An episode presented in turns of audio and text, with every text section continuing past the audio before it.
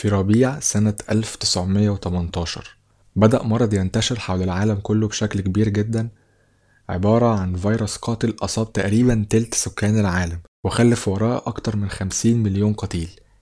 والتفسير المناسب في الوقت ده كان إن العالم في قبضة لأكتر جائحة وحشية على الإطلاق. ولسوء الحظ لم يتم تحديد العامل المسبب للمرض بشكل صحيح. فتم الاتفاق من أبرز العلماء الموجودين في الوقت ده إنه مفيش أي سبب لاتخاذ أي إجراءات وقائية على الإطلاق. ولكن في يوم 28 سبتمبر سنة 1918 صحيفة أسبانية تنزل خبر بيقول حرفيا سوف نجد أنفسنا عاجزين تماما في مواجهة هذه المشكلة الصعبة. أنا محمد أبو زيد وبقول لك أهلا بيك في بودكاست هيستوريا لتوثيق الأحداث التاريخية اللي حلقاته بتنزل كل يوم اتنين على منصة عبر. وحلقة النهاردة بعنوان الإنفلونزا الإسبانية الفيروس الذي غير العالم.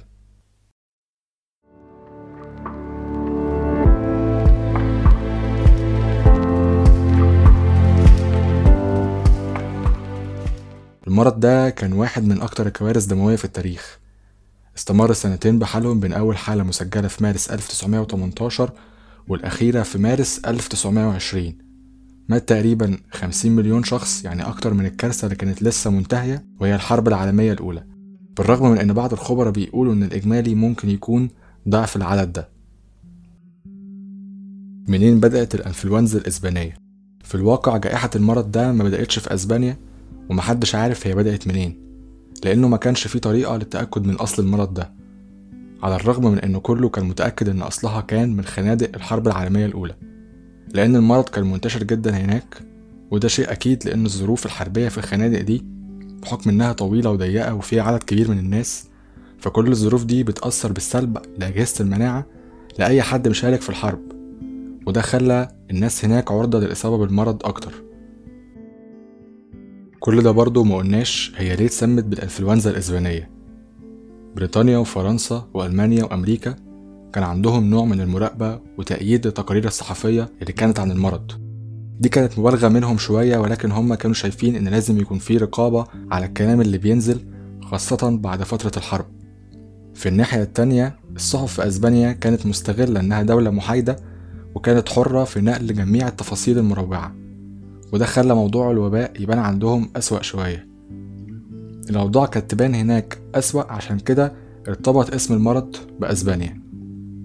بسبب الصحافة اللي مكانش هاممها أي حد تم الإبلاغ عن أعضاء من مجلس الوزراء إنهم كانوا في حالات مبكرة وكانت البلد واضح جدا إنها في حالة سيئة لأن نسبة الإصابة في مدريد كانت 90% بالرغم من إن أسبانيا سجلت أعلى معدل وفاة على الإطلاق في أوروبا ولكن كل ده ما كانش حاجة جنب المعاناة في آسيا وأفريقيا لأن كان عندهم معدل وفيات أعلى بكتير.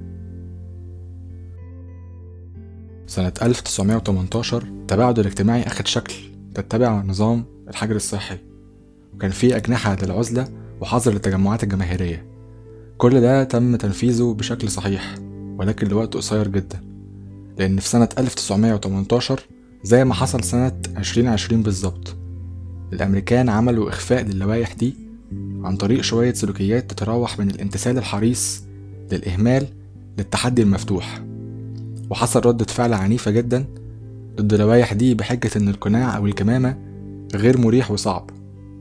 وتم وضع قانون اسمه قانون القناع أو الكمامة سنة 1918 في سان فرانسيسكو وانتهى الموضوع ده بعد أربع أسابيع فقط. ومع ارتفاع عدد الحالات تاني سنة 1919 تم تنفيذ القانون مرة أخرى ولكن بعد أسبوعين اتلغى لأن الأوضاع تحسنت بما يكفي للسماح للسلوكيات العامة العادية إنها ترجع. الأهم من كل ده إن ردة فعل القناع سنة 1918 بتعلمنا أهمية تحديد السلوك الفردي قصير المدى للاحتياجات الاجتماعية زي ما حصل سنة 2020 بالظبط. السجل التاريخي بيجبرنا على السؤال عن المسار اللي هيكون فيه أكتر استدامة للبشرية. هل الإنسان بيحترم الالتزام بتغيير السلوك الفردي عشان يحقق تحسن دائم في الرفاهية العامة؟ ولا هو عنده ردة فعل ضد اللوائح الصحية المرهقة اللي بتسمح للفيروس بإصابة آلاف أخرى من الضحايا. كل ده يجسد إزاي عكس مرض الإنفلونزا الإسبانية فجوات في فهمنا. إزاي جائحة ضربت العالم سنة 1918 وحرفيا ما كانش فيه أي شخص موجود في العالم ده مستعد إنه يواجه المرض ده.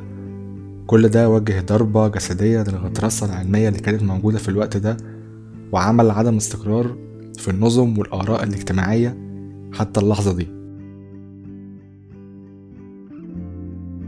بس كده. وطبعا النهاية التقليدية إن لو عجبتك الحلقة ممكن تعمل like و share.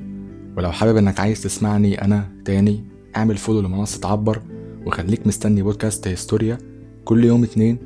وشكرا ليك جدا.